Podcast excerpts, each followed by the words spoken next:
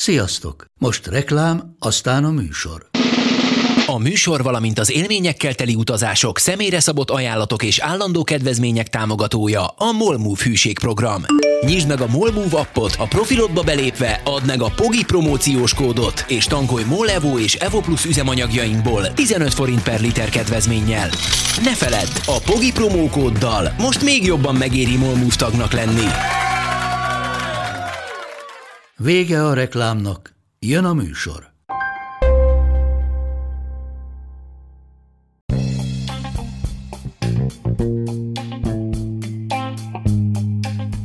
Ez itt a Pogi Podcast. Pogácsa Zoltán közgazdás, szociológus, politikai gazdaságtani podcastja a globális gazdaságról a klímaválság, az automatizáció, a digitális gazdaság, az egyenlőtlenségek és a posztdemokrácia korszakában. A felsőoktatás gyakorlatilag mindegyik magyar kormány alulfinanszírozta a rendszerváltás után, és hát ezen belül különösen alulfinanszírozták a működés költségeit. Ha költöttek is valamire, az tipikusan az épületek voltak, az infrastruktúra, de iszonyatosan alul volt finanszírozva végig az ott dolgozóknak a bére, a tényleges kutatás, a publikáció, tehát az a dolog, ami történik az egyetemen belül, amitől érdemben kutatásfejlesztés lesz, és hát ezt a rossz hagyományt folytatja a jelenlegi kormány is, ugye most éppen arról folyik a vita, hogy azok a jelentős Európai Uniós pénzek, amelyeket a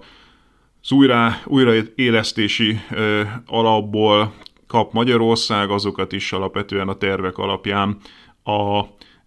felsőoktatási infrastruktúrára költeni a kormányzat, de most a legújabb hírek szerint már meg sem kapjuk ezeket a pénzeket, mert Brüsszel az alapítványba szervezett egyetemeknek nem akarja ezeket odaadni. Minden esetre, amiről továbbra sincsen szó, az az iszonyatosan elmaradt oktatói bérek, a kutatás finanszírozása és a publikáció. Hogy mennyire vannak maradva ezek a költségek, erről beszélgetek a jelenlegi részben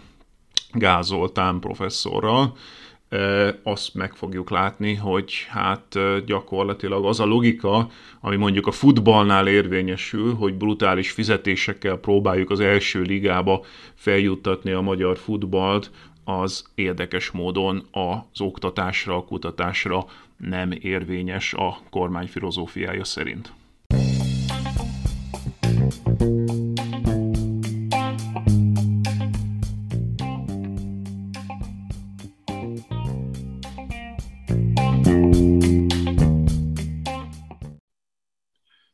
Mai témánk a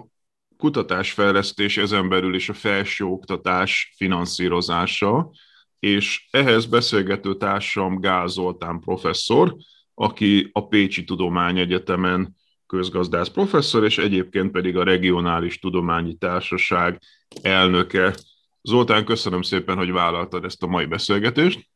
És köszönöm a meghívást. És hát alapvetően a kiinduló pontunk az az,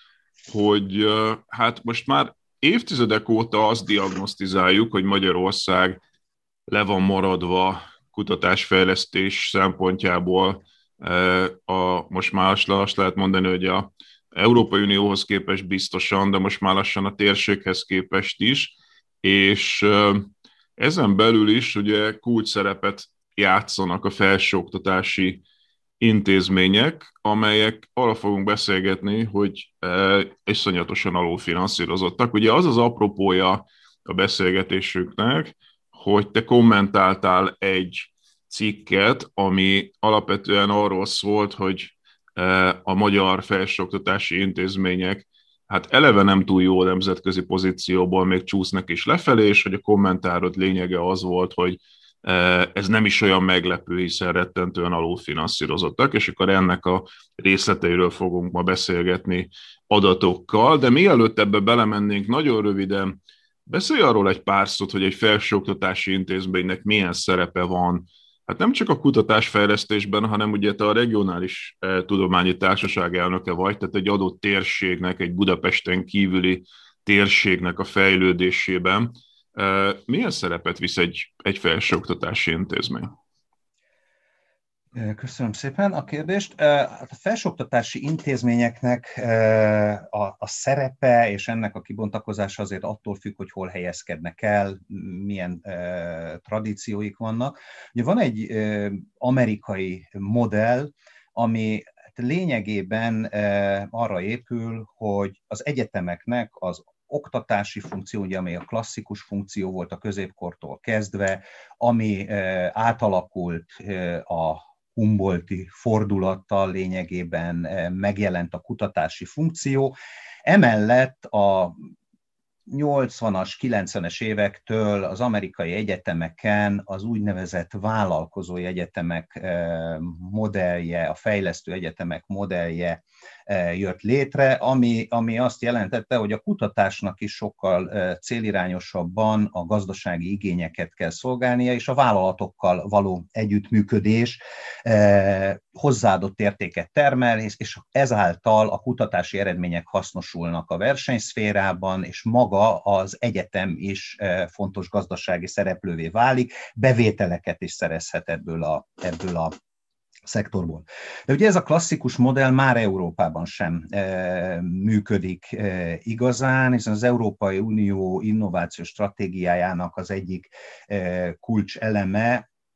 Lisszaboni céloknak is ez volt, és állandóan visszatérő eleme, hogy nagyon jó kutatási eredmények vannak, alapkutatási eredmények, amelyek nem jelennek meg, és nem elérhetőek, nem hasznosulnak megfelelően a gazdasági szereplők által, a gazdasági szektorban. Tehát ezért Európának a, a versenyképességi lemaradása is éppen emiatt a, az innovációk gazdasági hasznosításának alacsonyabb szintje miatt van hátrányban mondjuk az Egyesült Államokkal szemben. És de nagyon sok eredményt ért el azért a nyugat-európai egyetemek egy része ebben a, a, a kérdésben, de Kelet-Európában még bonyolultabb a helyzet, hiszen ezek a, ezek a modellek hát több szempontból kevésbé érvényesülnek. Egyrészt ugye egészen későn kezdett a kelet-európai egyetemi szektor piacosodni, tehát ez a mm, entrepreneurial vállalkozói típusú egyetem modellje, de egyáltalán a gyakorlatorientált alkalmazott kutatások is csak valahogy 90 után kezdtek intenzívebb szakaszba kerülni. Ez, ennek az oka az, és ez nem csak Magyarországon, hanem más kelet-európai országokban is, hogy alapvetően a, a rendszerváltás előtt az egyetemek legfontosabb funkciója az oktatás volt. Nem a tömegoktatás, hiszen éppen most néztem, hogy akkor a lakosság, a korosztálynak csak 10%-a járt egyetemre, tehát 91-ben végzett évfolyam is 100 ezer fő alatt volt, és, és a csúcs az valamikor közel 400 ezer hallgatóval 2005, viszont a kutatás funkciókat az úgynevezett akadémiai hálózatok látták el, illetve a, a nagyvállalati szektorhoz kapcsolódó e, szocialista állami tulajdonban lévő kutatóintézetek, tehát az egyetemeknek nem is volt feladata már a második missziónak az ellátása, tehát a kutatásnak a fellátása, és az alapkutatásokban is ezt a funkciót az akadémiai hálózat látta el. Magyarországon a Magyar Tudományos Akadémia akkor még 40 fölötti számban működő kutatóintézetei. Uh-huh. Na akkor néhány szám ugye már rögtön elhangzott. Én arra emlékszem, hogy a, a, az államszocializmus vége felé egy ilyen 8%-ának volt az embereknek diplomája, nagyságrendileg, és hát ugye már ezzel egyébként az, a mi térségünkben is azért elég sereghajtók voltunk, mert azért a térségben is már elkezdődött egy expanzió abban az időszakban, de a rendszerváltás után aztán pláne, ugye az lett a cél, hogy minél többen járjanak felsőoktatásba, és hát ugye Magyarország mind a mai napig egyébként le van maradva abban a szempontból, hogy hányan járnak felsőoktatásba, de ugye közben kialakult az is, amit mondasz, hogy hát több, több feladata lett a felsőoktatásnak, ugye nyilvánvalóan marad az alap eh, kutatás, alapképzési feladat is, tehát miközben ugye bejön az, hogy valamilyen formában ki kéne szolgálni a térségnek a, a, a gazdaságát, a piacát, de ugye azért nem ez az egyetlen funkciója egy egyetemnek, hiszen ezek ugye tudományegyetemek, és egy tudományegyetem az nem teljesen ugyanaz, mint egy alkalmazott egyetem, tehát azért mielőtt belemegyünk abba, hogy egyébként segítenie kéne a térség gazdaságát, ugye arról se feledkezzünk meg, hogy egy egyetemnek sok más egyéb funkciójának is kéne lennie, például az általános tudásszint növelése, a kritikai hozzáállás, és hát ugye nem csak piac van, hanem rengeteg ember dolgozik az államnál, az önkormányzatoknál, a civil szervezeteknél, a sajtóban, tehát hogy ezeknek is alapvetően a tudás szintjét segítenie kellene az egyetemeknek, tehát már eleve az egy korlátozás, hogy persze miközben természetesen az egyetemnek feladata, hogy kiszolgálja a piac igényeit is, de nem az egyetlen feladata. És itt rengeteg olyan disziplina van, ahol ez nem is, nem is igazából értelmezhető, tehát mindig ezt szokták, szerencsétlen egyiptomológiát szokták mindig elővenni, de hát egy egyiptológus nem tudja kiszolgálni a, a helyi piacot, miközben elképesztő fontossága van annak, hogy mondjuk legyen Magyarországon egyiptológia, és hogy magyarok jelen legyenek mondjuk Egyiptomban. Így van, egyetértek. Van az egyetemeknek egy negyedik funkciója, amiről éppen egy cseh kollégával írtunk, írtunk tanulmányt ez különösen fontos azokban a periférikus térségekben, ahol, ahol hát olyan egyetemek működnek, amelyekben azért a kutatás világszínvonalú eredményei kevésbé valószínűsíthetőek, oktatási funkciójuk és oktatási vonzó, vonzás körzetük is alapvetően a térségre koncentrálódik, tehát nem a top 100 listás egyetemek között vannak, amelyek nemzetközi legszéles szélesebb hallgatói kört tudnak magukhoz vonzani, és hát kialakult, ez, ez egyébként ész, angol mintára az úgynevezett fejlesztő egyet, az úgynevezett regionálisan elkötelezett egyetem, tehát más, mint a gazdaságfejlesztő funkció, ez az úgynevezett engagement, regional engagement of university, ez pont a hanyatló ipari észak-angliai régiók mintájára a Newcastle Egyetem modelljén szintjén alakítottak ki egy ilyen, ilyen ökoszisztémát. Na most Kelet-Európában is ez az úgynevezett mondhatjuk így szolgáltató egyetemi funkció nagyon fontos, hiszen itt részben a régió térség igényeihez szabott képzési funkció. Ezek az egyetemek, ezeknek a, a viszonylag kis gazdaságoknak, helyi területi gazdaságoknak az életében azért egy fontos költési, fogyasztási hatást generálnak. A Pécsi Egyetemen van egy kutatócsoport, amelyik kimutatta, hogy az egyetemi oktatók, dolgozók, magyar és a külföldi hallgatók éves átlagban egyfőre vetítve milyen, milyen költs, költési hatást generálnak, ez ilyen közel 10 milliárdos nagyságrendű még a Pécsi Egyetem életében, de természetesen a fizetős külföldi hallgatók költései azok közel 100%-kal meghaladják a magyar hallgatókét. Tehát ezek, ezek a funkciók fontosak, és hát ez, ezek a, a, a térség, ezért is fontos, hogy, hogy ezekben a perifériákban ezek az egyetemek működjenek. Ugyanakkor van egy paradox dolog, hogy attól is függ, hogy ezek tudományegyetemek vagy alkalmazott tudományegyetemek, és hát kérdés az, hogy ebben a, a fejlesztő funkcióban a térség gazdasági vállalkozás fejlesztésében milyen szerepet tudnak vállalni. Azt láttuk egyébként egy pécsi kutatásnál, hogy a vállalkozó orientált innovációs ökoszisztémának is vannak korlátai, hiszen nincsenek hazai tulajdonú nagyvállalatok, amelyek sokat investálnának innovációban, a KKV-k innovációs aktivitás az európai összehasonlításban is alacsony, bár a statisztikák alapján azért van, van javuló tendencia, és hát az egyetem vezérelt innováció fejlesztésnek is rengeteg korlátját azonosítottuk. Egyrészt azért, mert a, már a a tudományegyetemeink is inkább, inkább nemzetközi kutatási kapcsolatokra fókuszálnak, és nem nagy presztízs nekik a helyi KKV-kkal foglalkozni, de ugye más merítési bázis nincsen, nagy gyógyszergyári megbízások azért nem jönnek, még az orvosi, vidéki orvosi egyetemekre, bár vannak, vannak erre példák, de, de nagy tömegű a nyugat-európai egyetemekhez hasonló piaci megrendelések nincsenek. A Pécsi Egyetem esetében ez még negyedére is csökkent 2000 óta, amikor csináltuk az innovációs stratégiát, de hát van egy, van egy társadalomfejlesztő szerepe is, főleg a, nem csak a, nem annyira a tudományegyetemnek, hanem a még kisebb egyetemnek, a megyeszékhelyeken működő, egy, talán Nógrád megyében nincsen felsőoktatási intézmény, de egy ilyen közösségi főiskola funkciója is van. Egyáltalán annak a célnak az elérése, mert felvetetted, hogy hát a felsőoktatásban tanuló hallgatók aránya alacsony Magyarországon. Ugye az európai átlag az már közelít a 40% hoz a 30-34 éves korosztályon belül. Ez Magyarországon ebben a korosztályban, de ugye most a mostani 30-34 évesek még a konjunktúra tömegoktatás, tehát a 2005-ben csúcsra jutó felsőoktatási hallgató létszámból kikerülő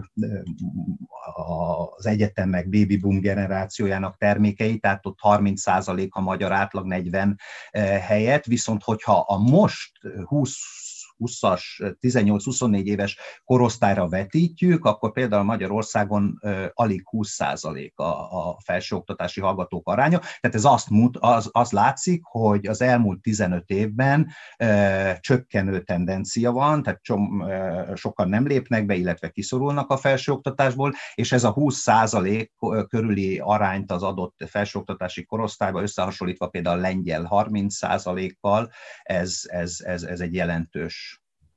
különbség. Miközben egyébként ugye az átlag azért úgy jön ki, hogy a vezető országokban ez még magasabb, tehát akár 50% fölötti arányok is vannak azokban az országokban, ahol a legtöbben járnak egyetemre. Így van, például Írországban 60 százalék, ez a 30, 34 éves korosztályra vetített, de Németországban is, Dániában is 40 százalék fölötti értékek, vagy Lengyelországban 45 százalék, tehát ilyen szempontból ezek, ezek mindenképpen. Szlovákia, Szlovéniában is, tehát a szomszéd országok közül is sokan, talán Románia van ebből a szempontból mögöttük, de Spanyolország is. Akkor ez az első dolog, amit leszögezhetünk, hogy, hogy messze kevesebben járnak Magyarországon, kisebb kisebb arányban járnak egyetemre az emberek, ami már önmagában egy probléma lesz, hiszen kevésbé lesz képzett a magyar társadalom, mint a versenytársaink. E, de a másik probléma az alapvetően a e, finanszírozása ennek a felsőoktatásnak. Na most ugye e, itt is érdemes egy kicsit, még mielőtt belemegyünk a konkrét számokba, szerintem érdemes megkülönböztetni még funkcióban, hogy egy felsőoktatási intézménynek azért alapvetően kell csinálnia alapkutatást és alkalmazott kutatást, és nem biztos, hogy minden hallgatónknak világos a különbség a, az alkalmazott kutatás és az alapkutatás között, miközben szerintem ez egy elképesztően fontos dolog a finanszírozás szempontjából is, meg a funkciók szempontjából is. Itt utalnék Marianna Mazzucatónak a az olasz-amerikai közgazdásznak a munkáira, aminek többször volt szó ebben a podcastben is, aki ugye azt mondja,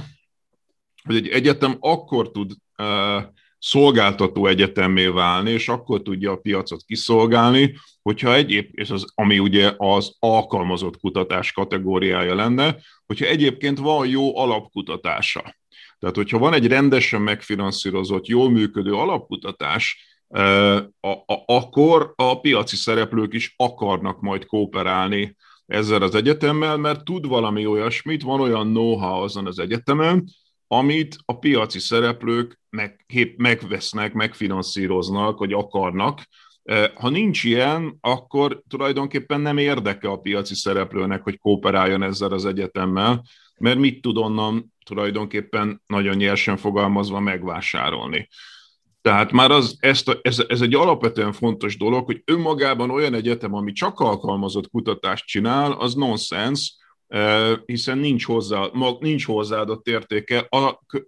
alkalmazott kutatásokat tudnak csinálni maguk a cégek is. Tehát akkor fontos egy egyetem. Most ez szerintem nincs teljesen benne ebbe a gondolkodásban, Így van, így van egyébként, és hát a nagy probléma majd erre is szerintem érdemes visszatérni, hogy hová lett Magyarországról a rendszerváltás után a nagy tömegű, kritikus tömegű alkalmazott kutatás és a vállalati eh, kutatás hogyan alakult át, és, és hát ugye az egyetemeknek sikerült-e átvenni ezt a szerepet, illetve milyen az arány a vállalati és az egyetemi kutatás között. Ez nagyon fontos, tehát ha nincs meg a kritikus tömeg eh, az alapkutatásokban, akkor nincs input az alkalmazott kutatások és a kísérleti fejlesztések felé, mert még van egy harmadik kategória is, amikor ö, már konkrét ö, vállalati megrendelések számára végeznek, tehát ez a kísérleti fejlesztés kategória, de ez egy alapvető fontos, illetve még egy dolog van, hogy ennek a, a, a kutatási profilnak, ez a kutatási profil mennyire illeszkedik a, a térség gazdasági igényeihez, ez az alkalmazott kutatásnál nagyon fontos, viszont az alapkutatásnál nagyon a disziplináris diszkrimináció az, az felerősödött Magyarországon, tehát csak a műszaki, természettudományos kutatásokat preferálják, holott az látszik egyébként a nagy amerikai egyetemeknél is, és ezt mutatja a Stanfordnak a elmúlt 5-10 éves kutatási statisztikája, hogy bizony a csak műszaki természettudományos kutatásokkal ennek, ezeknek az eredményeknek a célba juttatása és hasznosíthatósága sokkal uh, nehézkesebb. Tehát például a Stanford Egyetemen a az elmúlt évtizedben már többet fordítottak társadalmi szervezeti innovációra, tehát ezek, amelyek a innováció transferét segítik elő az alapkutatástól a, a vállalati szférára, mint műszaki és természettudományos innováció, és nagyon sok cég szempontjából megjelenik az igény a, más végzettségű, tehát egy, egy, egy csomó vezető cégnél társadalomtudományi végzettségű, nem csak közgazdász végzettségű vezetőket is szívesen látnak és preferálnak. Tehát ebből az jön ki, hogy ugye Magyarország egyetemeken is van egy visszaszoruló tendencia, hogy bizonyos, bizonyos disziplinákat nem támogat és nem preferál a, a szakpolitika. Tehát társadalomtudományok voltak ennek a nagy szenvedő alanyai, és ugye most az látszik, hogy például most olvastam lengyel professzor úr cikkét, hogy a, a közgazdasági felsőoktatás oktatásban, gazdasági felsőoktatásban 80 a 82% a hallgatóknak már önköltséges, tehát innen, innen kivonult az állam, illetve van egy nagy területi 70 a, a 71% a master hallgatóknak. Ez Budapestre koncentrálódik, tehát, ez, tehát visszatérve az előző e, problémára, így van, és nagyon fontos, hogy, hogy azokat a disziplinákat is támogassuk, amelyek, amelyek e, direkt módon nem segítik elő a műszaki technológiai innováció, de indirekt módon nagyon jelentős a hatásuk. És az látszott egy, egy, egy pécsi felmérésből, hogy a termelékenysége egyébként a, a társadalomtudományi és bölcsészettudományi területeknek nagyon jó, tehát a ráfordítások arányában a publikációs teljesítményük nagyon erős. Ugyanakkor ugye Magyarországon van nagy probléma van a műszaki természettudományos felsőoktatás, a máshol is, mert hogy itt már az alsó és középfokú oktatásban problémáiból adódóan megszűnt az utánpótlás, tehát itt nagyon alacsony a kritikus tömeg, és hát az látszik, hogy például a vidéki egyetemeken alig van mondjuk Csehországgal összehasonlítva, alig, ahol több pólusú, erős műszaki egyetemek vannak vidéken, és itt alig van műszaki képzés. A természettudományos képzés, meg főleg a a, a nagy tudományegyetemekre fókuszál, de ezeknek a teljesítménye is, tehát például a kutatási ráfordítások arányában a, a, az outputjaik ezeknek a, a műszaki, vidéki műszaki főiskoláknak viszonylag gyengék. No, akkor menjünk bele néhány számba. Ugye az egyik fontos uh, állítás, amit idézel, hogy Orbán Viktor miniszterelnök, hogy 2012 környékén hát megfogalmazott egy víziót a felsőoktatással kapcsolatban, és ez a vízió lényegében úgy hangzik, hogy a felsőoktatásnak önfinanszírozónak kellene lennie, egy hosszabb idézetet hozol, de a lényegi mondása az az, hogy legyen önfinanszírozó a felső oktatás. És utána elemzed a különböző modelleket az OECD-n belül, és ugye hát az jön ki belőle nagyjából, hogy a Európában gyakorlatilag sehol nem önfinanszírozó a felsőoktatás, tehát ilyen modell nincsen. Három olyan ország van alapvetően, ahol, vagy talán négy az OECD-n belül, ahol nagy arányt képviselnek a nem állami bevételek az egyetemeknél. Ez ugye hát az Egyesült Államok ismert módon, ezen kívül Chile, ami ugye tudjuk, hogy hát egy ilyen neoliberális államország, valamint Dél-Korea és Japán, de hogy ezekben az országokban viszont, ugye, és ezt is elemzett, hogy a, olyan magasak a bérek, hogy a, és nem tudom, lehet, hogy a tandíjak is alacsonyak, de hogyha ezekhez az országokhoz hasonlítjuk magunkat,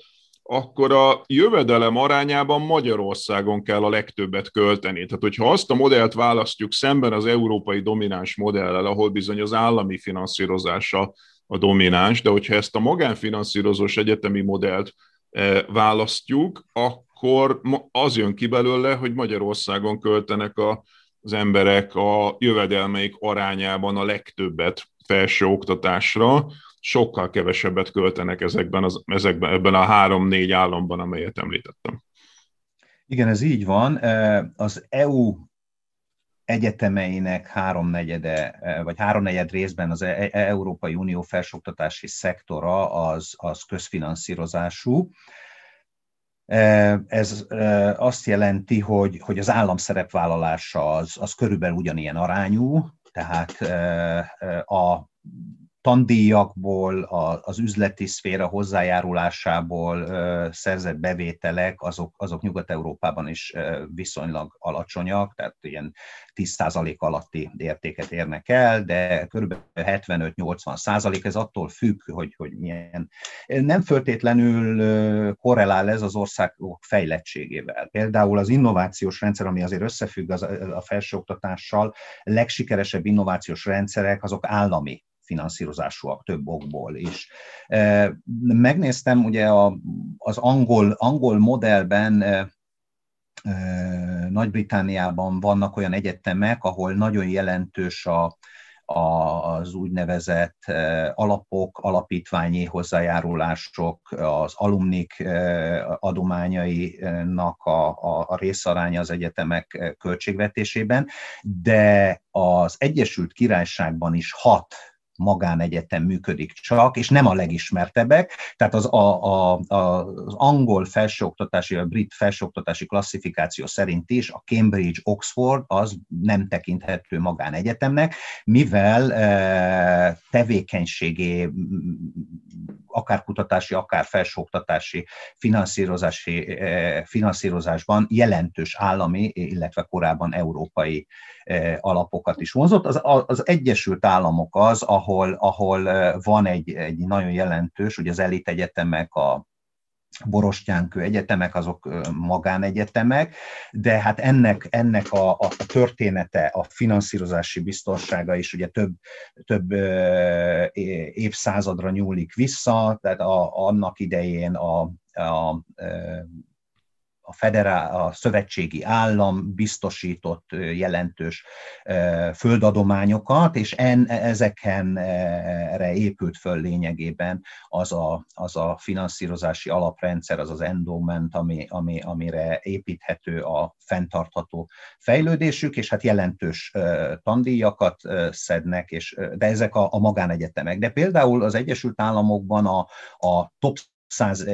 listán is a jelentősebb számban vannak a, a szövetségi,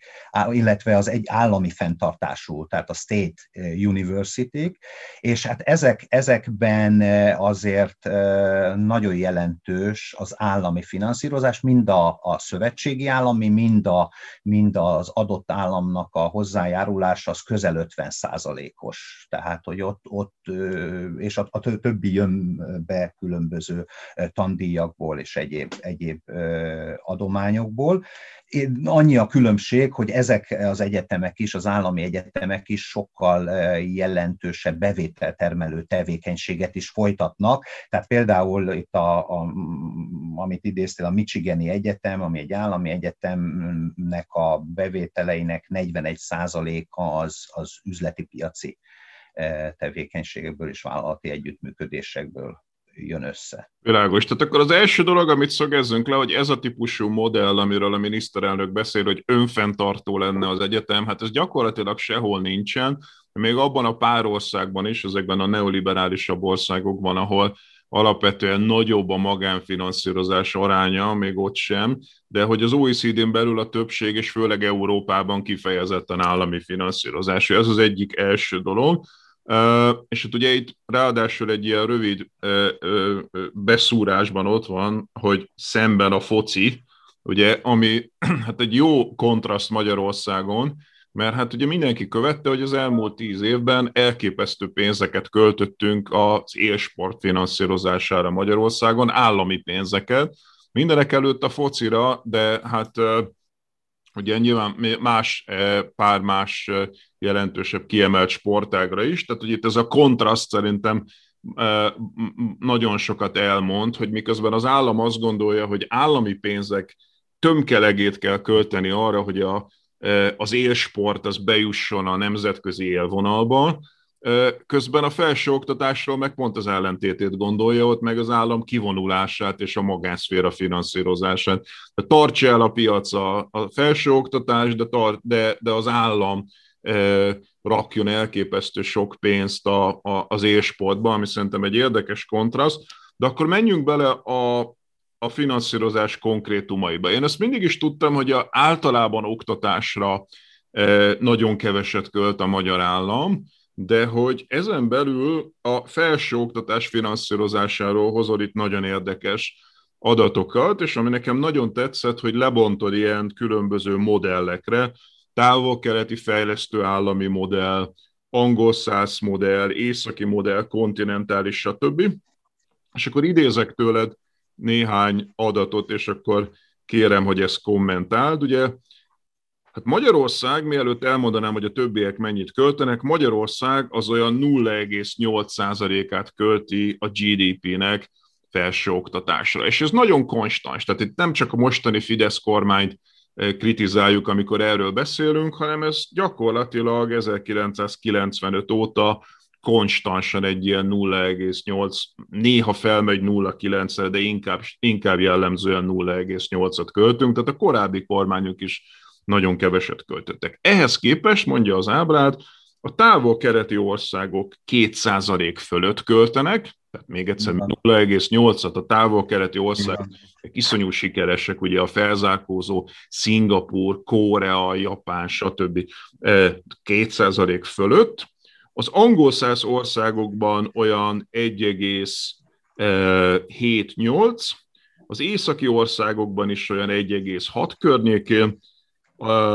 az OECD átlag van 1,5-1,6 környékén, tehát az is duplája annak, amit Magyarország költ hosszú idő óta. Tehát Magyarország még egyszer 0,8, az OECD átlag 1,6, és akkor még alatta vannak, a, az OECD átlag alatt vannak a, a dél-európai országok, az alatt vannak a posztszocialista országok, és ugye még a posztszocialista országok is hát egy százalék fölött költenek olyan 1,3 környékén, és akkor ehhez képest megérkezünk a lista legaljára, és ez Magyarország a 0,8-al. Na most egy podcastban e, ilyen adatokat reprezentálni nehéz, tehát nyilván jobb lenne, hogyha látnák most ezt a hallgatók, de talán ebből a rövid összehasonlításból is kiderül, hogy mélyen-mélyen alatta vagyunk, ha a teljes felsőoktatás finanszírozását nézzük, gyakorlatilag bármelyik modellnek, amelyet megkülönböztethetünk. Ezt szeretném, hogy kommentál. Igen, hát ugye ez egy ö, régebbi ábra, de, de alapvetően beleillik abba a rendszer szerű keretrendszerbe, ami általában a függőpiac, kelet-európai függőpiacgazdaságokat jellemzi, ami, ami kell szemben az egyik nagy kritika, hogy a feltörekvő piaci versenytársakkal szemben, itt az előbb idézett ázsiai, kelet-ázsiai országokkal szemben mindenképpen jóval kevesebbet költenek, mint felsőoktatásra, oktatásra és innovációra. Tehát látszik az, hogy, hogy Magyarország azért ezekkel az alacsony arányokkal egy ö, csapatban focizik ö, néhány kelet-európai országgal, ha GDP arányosan nézzük a felsőoktatási ráfordításokat, azt látjuk, hogy mondjuk 2012-ben csak Románia Bulgária volt rosszabb pozícióban, vagy velünk hasonló pozícióban. Ugye 2013-ban, akkor a felsőoktatási költségvetése éppen a fiskális konszolidációs terv miatt felére, majdnem felére csökkent, tehát e, e, ekkor azt hiszem, hogy ez a 0,8 százalék 0,6, 0,7 százalékra csökkent. Most a relatív pozíciónk annyiban javult, hogy, hogy több ország éppen a, a, a 2010-es évek derekán lecsúszott ebbe a kategóriába, de nagy részük kelet-közép-európai ország arány azért ez, ha nominálisan nézzük, ez egy nagyon, nagyon alacsony arány, 380 milliárd, illetve a tavaly évben talán 420-430 milliárd forintot költöttünk felső oktatásra ugyanennyi százalékos GDP arányában a, a cseráfordítás, de az, az majdnem a duplája nominálisan, tehát az olyan 600 eh, milliárd eh, forint körül van. Tehát ez nagyon a GDP-je jelentősen magasabb. Így van, így van, tehát azért ez, itt azért a GDP arány eh, vagy változása is, is befolyásolja, viszont az idei költségvetésben ez visszaesik 171 néhány, 174 milliárd forintra, ami lényegében a 2013-as közel 50 százalékos felsőoktatási költségvetés vágás utáni adattal egyezik meg, sarokszámmal egyezik meg. Tehát még csökkent is a felsőoktatás finanszírozása? Így van. Ez ugye valószínű összefüggésben van avval a, a, a várakozással, ami hát közel 1500 milliárd forintot Európai Uniós pénzbecsatornázását tervezte és ígérte meg a, a felsőoktatás. Na erről beszélni fogunk majd később erről az Európai Uniós finanszírozásról, de azért most érdemes rögtön elmondani, hogy ennek nagy része fejlesztési pénz, és nagy része infrastruktúra lesz, tehát hogy ez nem közvetlenül a működés finanszírozza, tehát úgy van egy hatalmas vágás, akkor a fel, el, egyébként is rendkívül alacsony felsőoktatási költségvetésben, hogy, hogy hát itt alapvetően infrastruktúra beruházások lesznek, és nem a működés. De hogy mennyire kevés, amit Magyarország költ hosszú-hosszú idő óta a felsőoktatásra, itt van neked néhány nagyon érdekes összehasonlításod.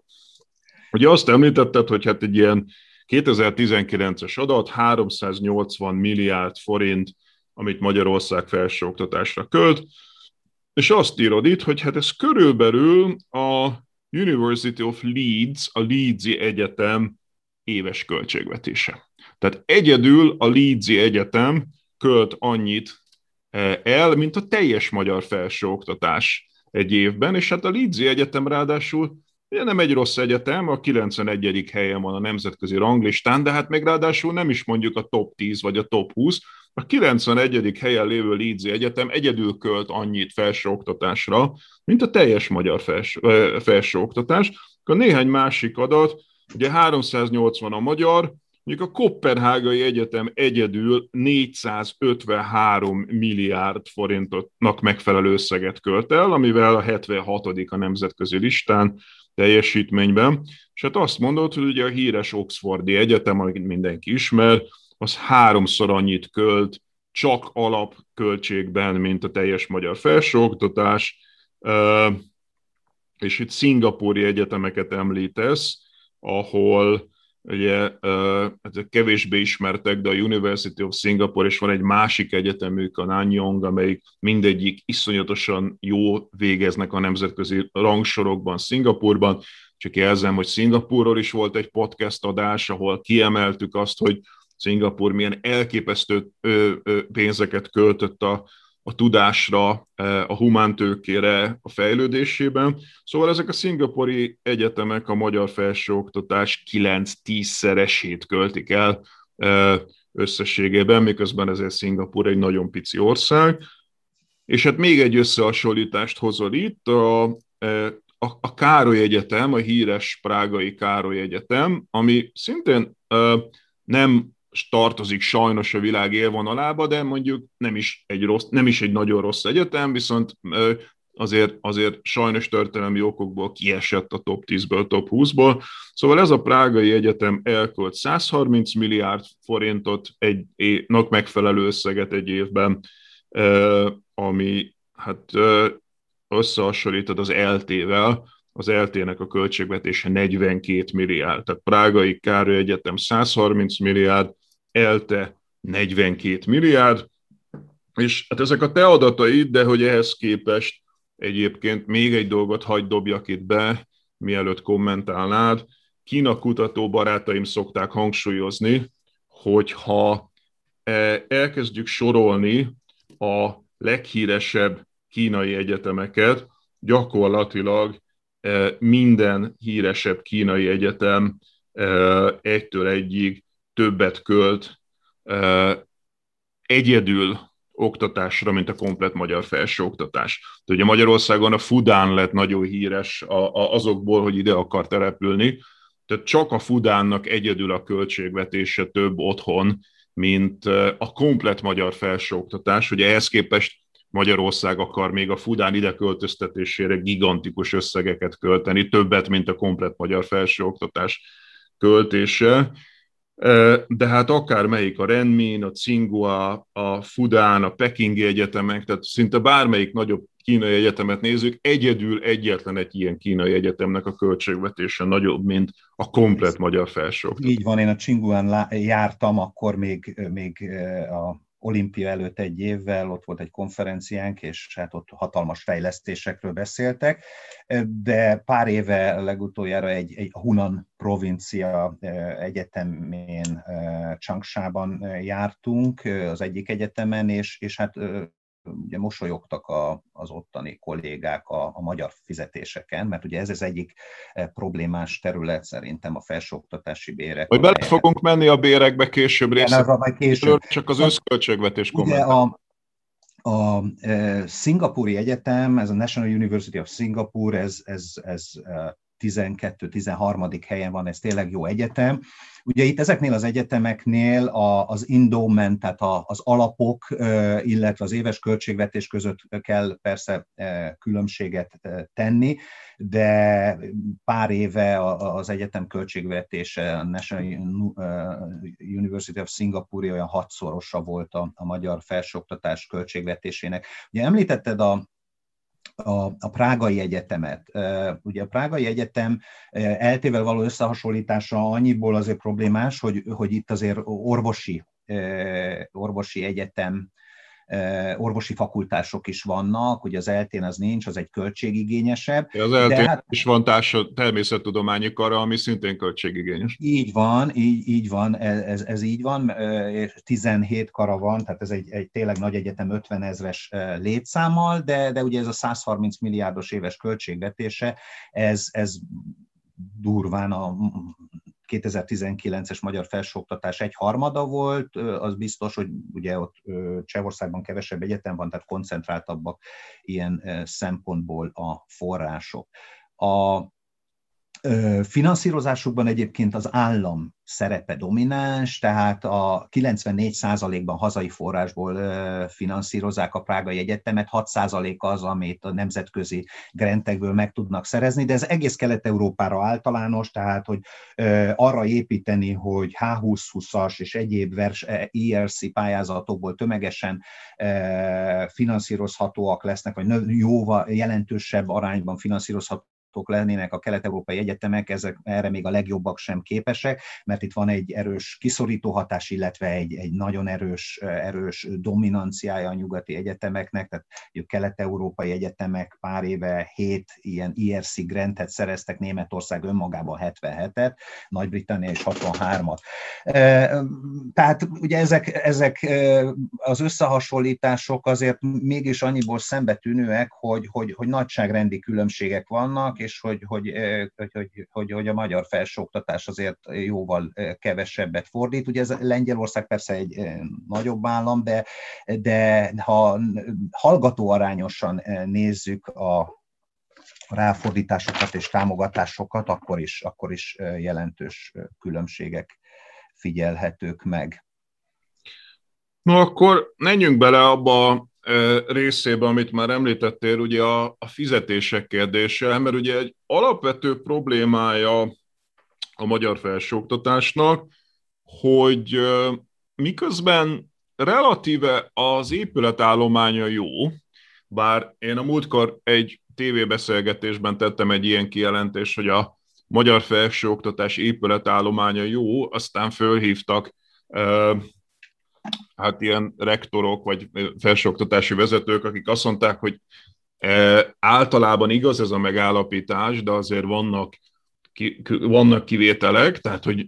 ők se vitatták, hogy alapvetően az elmúlt évtizedekben elég sokat investáltunk épületekbe. Ugye az, hogy a legtöbb egyetem fizikailag nem néz ki rosszul, tehát eh, ha ide jön valaki, akkor azt látja, hogy a magyar egyetemek épületei amúgy nem olyan rosszak, de azt ugye fölhívták a figyelmemet arra, hogy azért kivételek vannak, tehát mindenhol van mit fejleszteni, amit nyilván elismerek, hogy nincs olyan egyetem, ahol ne lehetne valamit, de hogy, de hogy nem ez a fő probléma. És ebben ők is egyetértettek. A fő probléma az nem az épületekkel van, hanem azzal, ami benne folyik. Tehát hosszú, hosszú idő óta, 30 évet gyakorlatilag nincs rendesen megfinanszírozva az, ami folyik e, oktatásként, és hogy ennek első számú komponense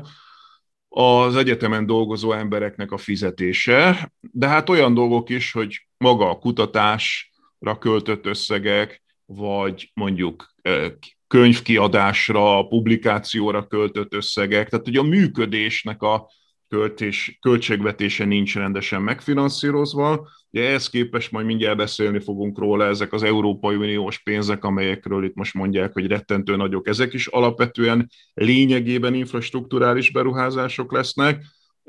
A működést azt a magyar államnak kellene rendesen megfinanszíroznia. Ehhez képest, és akkor megint a te adataidat szeretném idézni, gyakorlatilag Bulgária kivételével az összes Európai Uniós országhoz képest a magyar bérek elmaradnak, a cseh egyetemi fizetések dupla akkorák, mint a magyarok, e, még a romániai felsőoktatási bérszint is 30%-kal magasabb a magyarnál, nem is szólva a nyugati felsőoktatási bérekről, még 8-10 szerese a magyarnak, e, és, és azt írott, hogy alapvetően csak Bulgáriát előzzük a, az EU-ban. Igen, annyiból ezt pontosítanám, azóta megnéztem egy frissebb benchmark statisztikát is. A különbség a cseh felsőoktatással az, az teljesen áll a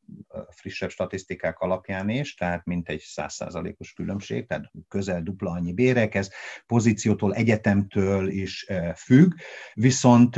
Romániában körülbelül olyan 25 százalékkal magasabbak a bérek a legfrissebb benchmark statisztika alapján, illetve Bulgáriában is, hogyha átváltjuk a, a megadott béreket, akkor ott is, ott is magasabbak, ugye erős a leva, gyenge a forint, tehát ilyen szempontból ugye ez nem vásárlóerő paritáson számított, de az átlagbéreket összehasonlítva. Tehát most már Bulgáriánál is alacsonyabbak a fizetések. Így van, tehát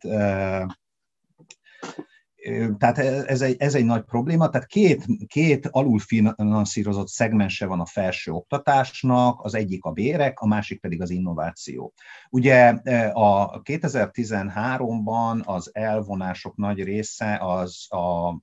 kutatásfejlesztési normatíva megszüntetéshez kötődött, és hát tavaly a Pécsi, Egyet, Pécsi Városrégió Innovációs Rendszeréről készített tanulmányomban ugye megnéztük, hogy igazából a elmúlt 7 éves ciklusban visszajutatott Európai eh, Uniós, közvetetten Európai Uniós forrásoknak, amelyek nagy része az általad említett infrastruktúra fejlesztésre ment, azok csak töredékét tudták vissza eh, pótolni ennek, a, ennek az elvonásnak. Tehát a magyar felsőoktatási kör, ráfordításokat azért lehet ilyen alacsony szinten tartani, mert a bérszínvonalban viszont utolsó helyre kerültünk a, a kelet-európai uniós tagállamok között. Sőt, nem csak a kelet-európaiak között, mert ugye a másik, amit összehasonlítást szoktak tenni, Törökországban is magasabbak a, jóval magasabbak a, a, a felsőoktatások, és Kínában is. Tehát, hogy azokban az országokban, amelyek sokkal szegényebbek még mindig nálunk, de nagyon erősen jönnek fölfelé, gyakor, és akkor ugye most azt mondod, hogy tulajdonképpen mindenki az egész EU-ban, még a balkáni országok is, tehát gyakorlatilag a legutolsók vagyunk dérek tekintetében. Pedig a legfontosabb ilyen szempontból a humán erőforrás, különösen Magyarországon, ahol a felsőoktatási diplomának a mobilitási eh, eh, hatása sokkal erősebb, tehát egy, egy diplomásval rendelkező és egy nem diplomás bére között két, több mint kétszeres, két és félszeres volt a különbség jó pár éve, tehát hogy itt, itt ennek még nagyobb jelentősége van, illetve bármilyen módon felzárkóz, gyorsabban szeretnénk felzárkózni, akkor, akkor, akkor a, a felső oktatási ráfordítás az a bér, bér és innovációs fronton is nagyon fontos. Annál ugyanakkor a, a tendencia, ha megnézzük az innovációs adatokat, akkor hát van egy, van, ott, ott statisztikailag vannak pozitív tendenciák, például ugye K plusz F ráfordítás van Magyarország GDP arányosan 1,5%-ot meghaladta, a csehek jobbak nálunk 1,9-szel, de hát nominálisan ugye dupla annyi ráfordításból működnek itt is, hiszen nagyobb a GDP-jük. A másik pozitívnak tekinthető tendencia, hogy a vállalkozói szektor a ráfordításokban mint egy 70-73 negyedét monopolizálja, viszont az egyetemi megre érkező K plusz F ráfordítások, azok drasztikusan lecsökkentek, tehát most a rá, összes ráfordítás közülból olyan 13-14 százalékkal részesednek az egyetemek, holott ez 20 körüli érték volt, tehát hogy még csökkent is a az egyetemekre érkező K plusz F ráfordítások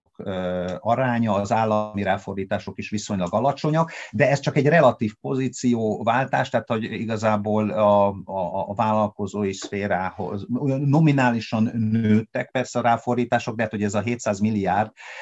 forintnyi ráfordítás, ez hogyha összehasonlítjuk azért, azért nyugat-európai dimenzióban, ez fele a cseh értéknek, illetve hát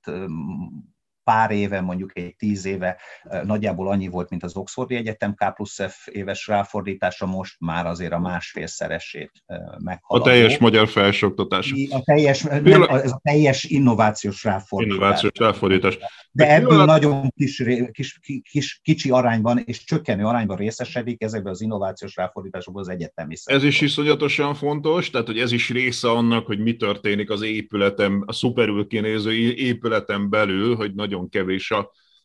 az innovációs ráfordítás, de egy picit még visszamenve a bérekre, Ugye mielőtt valaki azt gondolná a hallgatóságból, hogy itt két egyetemi ember lobbizik a, az egyetemi bérekért, ez ennél sokkal bonyolultabb. Ugye alapvetően hát itt nemzetközileg kellene versenyképesnek lenni, és hát ugye ez azt jelenti, hogy föl kéne venni ezekre az egyetemekre, és meg kéne tartani a legjobb embereket. Tehát olyan embereket kellene ugye tanársegédként felvenni, majd később bent tartani az egyetemeken, e, és itthon tartani, és nem engedni elmenni nyugatra, akik egyébként majd azt a, az outputot publikálnák, e, produkálnák, amitől e, azt várjuk, hogy akkor a magyar felsőoktatás zárkózzon fel a nemzetközi élvonalhoz, hiszen ez az elvárás, és ugye megint említeném azt, hogy azért itt van ugye alapvetően a, foci, meg a sport analógiája, ahol ugye 10 milliós fizetések vannak. Tehát tele van a sajtó azzal, hogy hát iszonyatos pénzeket keresnek a focisták, amelyeket egyébként az állam finanszíroz, tehát állami pénzekből rettentő sokat költenek arra, hogy a nemzetközi élvonalba kerüljenek. Vagy ugye itt van a, a Matthias Corvinus College-nak az esete, ahol olyan béreket ajánlanak, a, a, ugye ez a, a, a kormányzatnak egy kiemelt projektje, amelyik nem hogy az európai vagy a magyar bérekhez képest, de az amerikai felsőoktatásbeli bérekhez képest is kiemelten magasak. Tehát, hogy látszik, hogy bizonyos esetekben megértette az állam, hogy magas bérekre van szükség ahhoz, hogy versenyképes legyen egy felsőoktatási intézmény. Most ehhez képest csak két apró adat, én letöltöttem az, a felsőoktatási bértáblát, és ugye ebből az látszik, hogy egy egyetemi tanárnak a bére, csak hogy aki nem ismeri ezt a szférát, nekem világossá vált, hogy nagyon sok embernek nincs igazából képe arról, hogy mennyire keveset keresnek a magyar felsőoktatásban az emberek. Tehát csak két apró adat a legtetejéről és a legaljáról. Egy magyar egyetemi tanár az nagyjából annyit keres, mint az, mint az osztrák minimálbér. Az osztrák minimálbér az olyan 1500 euró per hó, e, gyakorlatilag adómentesen, és Ausztriában van egyébként 13. havi bér is. E, tehát magyarul egy Ausztriában dolgozó, mondjuk árufeltöltő vagy e, McDonald's-os hamburger sütögető keres annyit, mint egy egyetemi professzor, a legmagasabb szint Magyarországon. Magyarországon a Lidl bolt vezetői hirdetések, azok bruttó 750 ezer eh, fizetést ígérnek, és hogy ugye egyetemi tanári fizetés az alapbér, ez ugye intézményenként persze változhat, de ez a garantált minimum az 550 ezer. Tehát még csak Ausztriába se kell menni, hanem akkor Magyarországon is alapvetően sokkal alacsonyabb képzettséget igénylő szakmákban többet lehet keresni, és ez ugye a teteje, tehát itt a professzorokról beszéltünk, de ugye emlékezzünk meg arról is, hogy alapvetően alulról kellene utánpótlást nyerni a felső oktatásnak, tehát föl kellene venni a legtehetségesebb diákokat, végzetteket mondjuk tanársegédnek, és egy,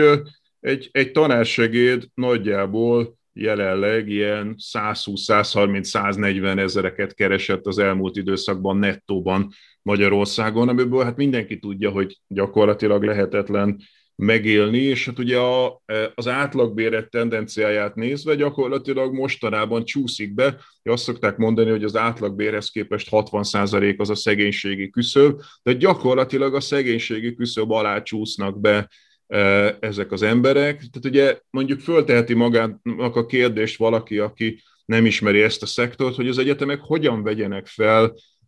nagyon tehetséges, nagyon tanult, nagyon okos embereket ezekért a pénzekért, amikor a piacon ennek azonnal hát minimum a három-négyszeresét keresi meg, de, de simán lehet, hogy a 7-8-szorosát keresi meg, hogyha kimegy a, a, a, a vállalatokhoz dolgozni. Mekkora eséllyel fogja föl, fölvenni a, e, a legjobb embereket, akik majd a gerincét adják a jövő magyar felsőoktatásának egy egyetem. Igen, tehát ez, ezért látszik a, a, a nyugat-európai egyetemek működésében is egy nagyon jelentős, sokkal jelentősebb tétel arányaiban is a bér és a, a, a, a humán erőforrás kérdése. Ugye, amit említettél, hogy, hogy vannak bizonyos intézmények, ahol, ahol már eltérnek az átlag fizetések. Ez így van, viszont ennek a, a megtérülési ideje, illetve amikor ez nemzetközileg és mérhető minőségi jótutokat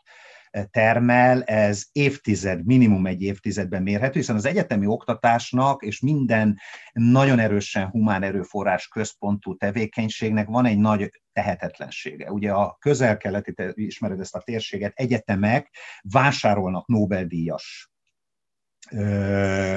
tudósokat. Nagyon jó az infrastruktúrájuk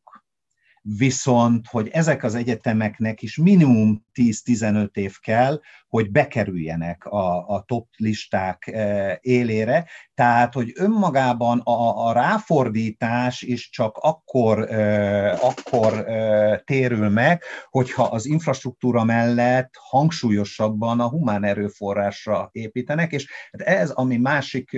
ugye nyugat-európai kollégákkal beszélgette, ami nagy értéke a nyugat-európai egyetemeknek és a, a, a jól működő egyetemeknek, ez Prágában is észre lehetett venni, a nagyfokú stabilitás, intézményi stabilitás és autonómia, amellett, hogy kellenek reformok, mert, mert jelenlegi formájában is több olyan probléma van az egyetemeken, ami, ami, ami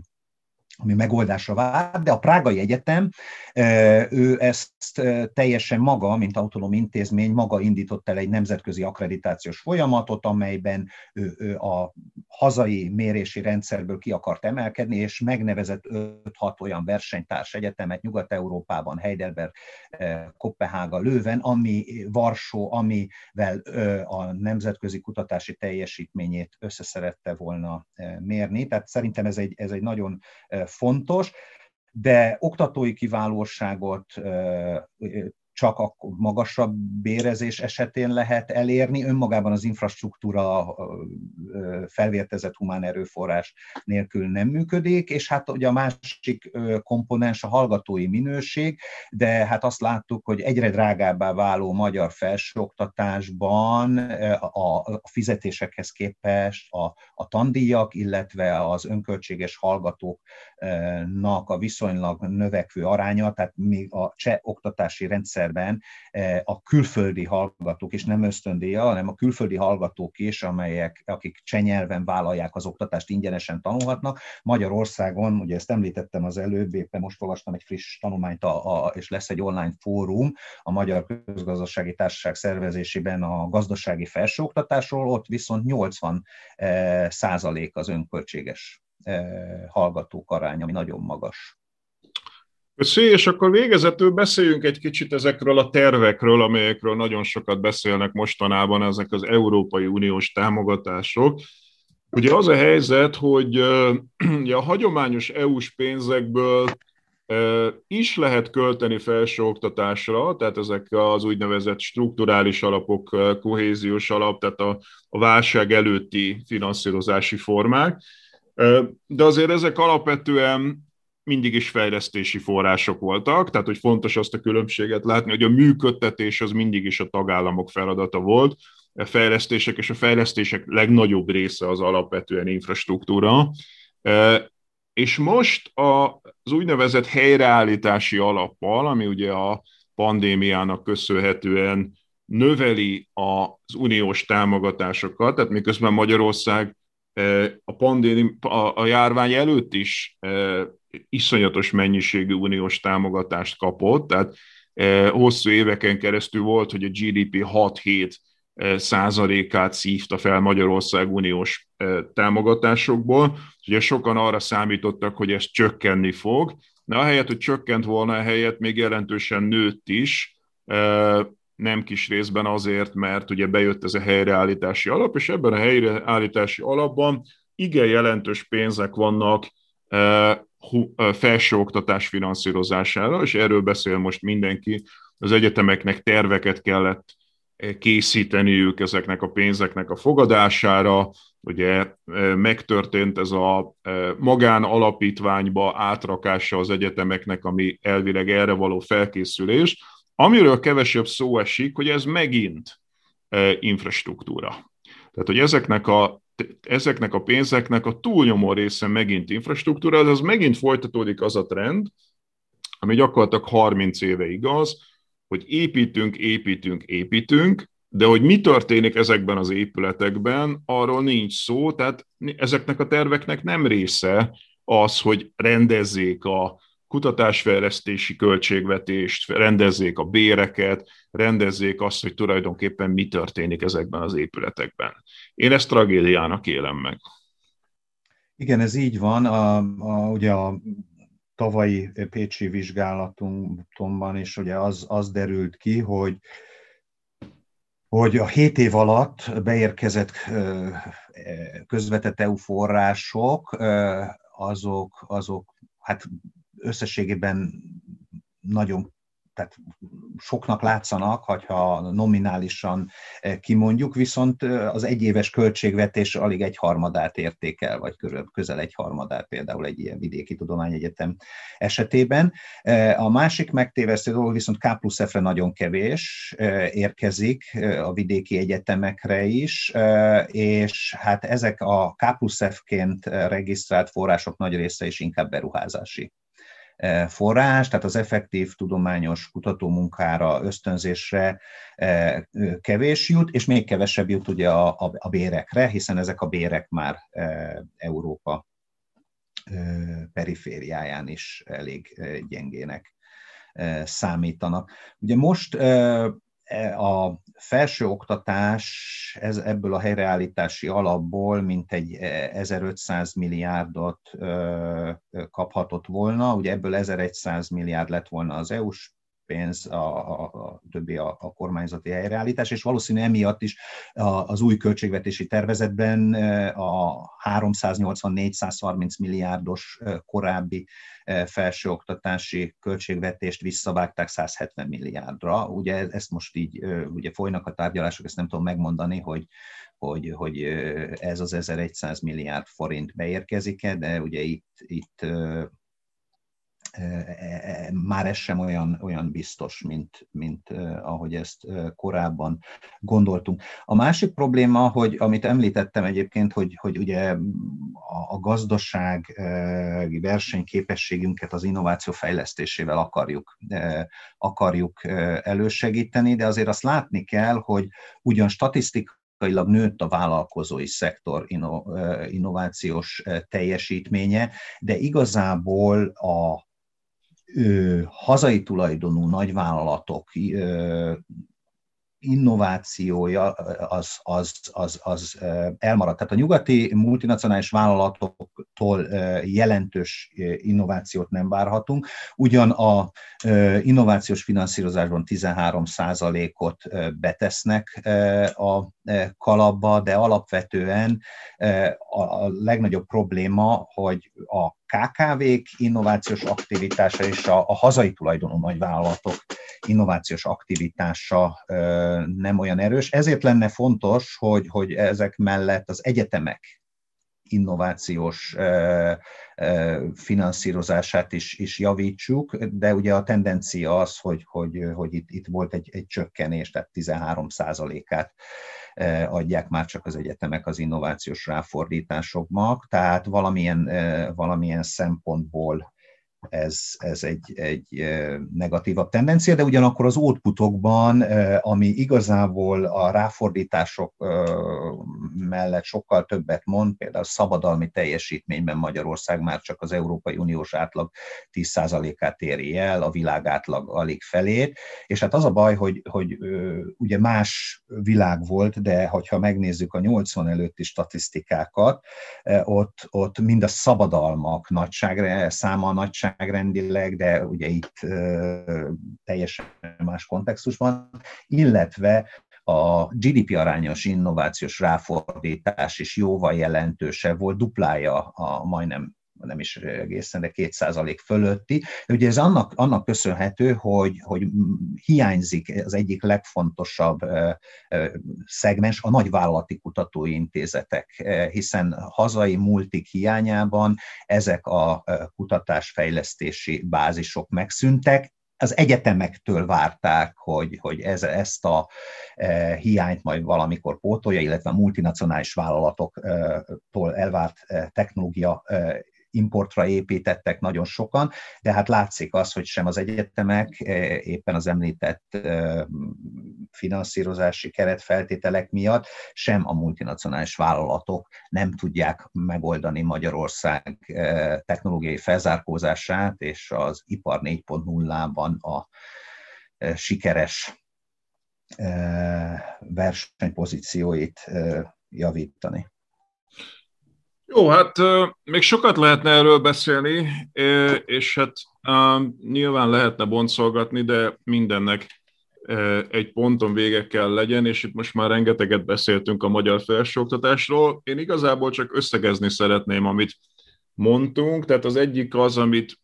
mondasz te tulajdonképpen a tanulmányaidban, hogy az a típusú felsőoktatás, ami önfinanszírozó, az illúzió, ilyen gyakorlatilag sehol nincsen. Az Európai Unió többségében háromnegyed részt állami finanszírozásúak a állami finanszírozású a felsőoktatás, és még Amerikában sem az a modell van, ami ma Magyarországon megvalósul, és a másik, amit mondasz, hogy a magyar felsőoktatás az rettentően alulfinanszírozott nemzetközi összehasonlításban, most már regionális összehasonlításban, és ezen belül pedig a felsőoktatás konkrét tevékenysége, tehát nem az infrastruktúrális része, hanem az, ami a falakon belül történik, az elképesztően alulfinanszírozott, és hát attól tartunk, hogy a, ez a jövőben sem fog nagyon javulni. Tehát 30-40 éve ez a tendencia, és ahogy kinéznek a dolgok, sajnos a következő években sem fogunk ebből javulást látni. Jól összegeztem a mondani valódat, és hát az utolsó kérdésem akkor az az, hogy milyen jövőt jósolunk a felsőoktatás teljesítményének. Fogunk-e így felzárkozni az élvonalhoz, hogyha ha jól összegeztem azt, amit mondasz? Igen, ugye egy másik mutató, ami, ami célként is ki van tűzve a magyar felsőoktatás elé, hogy, hogy több intézmény lépjen be a ranglista top 500-as helyére, de hát ugye Kelet-Európából van néhány intézmény, az előbb említett Prágai, Varsói, Krakói, Tartui Egyetem, amelyik 200-300-400. helyen mozog, magyar felsőoktatási intézmények nincsenek. Ennek oka részben az alulfinanszírozás, részben pedig a, az intézményi instabilitás, tehát az állandóan, vá, állandóan folyó reform folyamatok, amik igazából a pozitív hatást éppen amiatt, hogy a, a hangsúlyokat nem biztos, hogy a legmegfelelőbb helyre teszik, e, nem tudja meghozni. Tehát itt alapvetően a, e, ugye mi kell egy jó felsőoktatáshoz, kell egy finansz, kellenek e, stabil finanszírozási alapok, ez, ez, ez, ez hiányzik. Itt mindig vannak ígérvények, de alapvetően a, a végeredményben egy, egy, egy, egy csökkenő negatív tendencia. A másik az oktatói kiválóság, ami egy jól működő felsőoktatásnak az alapkritériuma, de itt e, ilyen alacsony bérezés mellett a, a, nem csak, nem csak a, a nemzetközi versenyképességük a kutatóknak nehezebben e, kivitelezhető, hanem lényegében a, az újratermelés, a túlterheltség és egyéb e, oktatás szervezésből fakadó egyéb problémák is azért megjelennek. Tehát az egyetemi szféra az, az, az, az reformokra ö, szorul, az, az kétségtelen, viszont ö, azokat a ö, nemzetközi sztenderdeket tényleg csak megfelelő bérezés és, és, kere, és feltételek megteremtése révén lehet elérni. A harmadik ilyen kritériuma jó, jó javuló hallgatói állomány. Itt láttuk azt, hogy, hogy itt, itt csökkenő érdeklődés, illetve a növekvő felsőoktatási költségek miatt egy jelentős rétegek kiszorulása van. Tehát több, ugye most a, a, a végzős hallgatók 40%-a az, az a középfokú szakmunkás képzett pályák, igénylő pályák felé mozdul el, ami, ami, ami egy visszafejlődés, mert paradox módon, bár paradox módon így az alacsonyabb hozzáadott értékű futószalag platformokat kiszolgáló és a Magyarországgal értékláncokon belüli függő helyzetét megerősítő, tovább erősítő és mélyítő képzettségű rétegek kibocsátását fogja elősegíteni. A harmadik vagy negyedik ilyen kritérium az intézményi stabilitás, a megfelelő reformok mellett, és hát az autonómia, mert ugye az egyetemek akkor tudnak igazából jól működni, és ezért ez, ez ha kínai egyetemekről beszéltünk, ezekkel összehasonlítva jó pár egyetemen, és a kínai szilíciumvölgy Pekingi Egyetemén is jártam, azért egy, egy dolgot azért látni kell, hogy jók az egyetemek, egy csomó a finanszírozási szűk kerecmetszet nem jellemzi a kínai egyetemeket, viszont több kínai kolléga azért informális magánbeszélgetések során azért az autonómia, a szabadság kérdésével kapcsolatban tett kritikus megjegyzéseket, és azért azt lát, látni kell, hogy Kína egy tényleg impresszív nagyhatalom, de ha jól belegondolunk az ipar 4.0 és a digitalizációs folyamatok kapcsán azért a kín, nagy kínai találmányokkal nem találkozunk, tehát, tehát ezek mind továbbfejlesztések, applikációk és, és koppintások. Tehát nagyon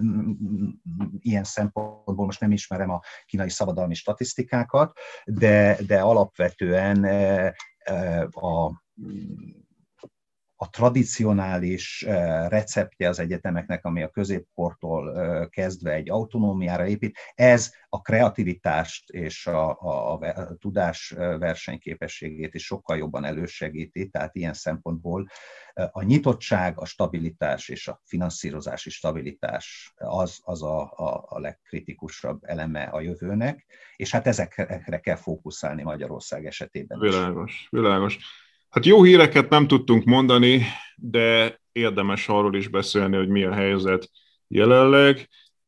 A magyar felsőoktatás finanszírozását tárgyaltuk át Gáz Zoltán közgazdász professzorral, a Pécsi Tudományegyetem tanára, a Regionális Tudományi Társaság elnökével. Zoli, nagyon szépen köszönöm neked ezt a beszélgetést. Köszönöm szépen a meghívást.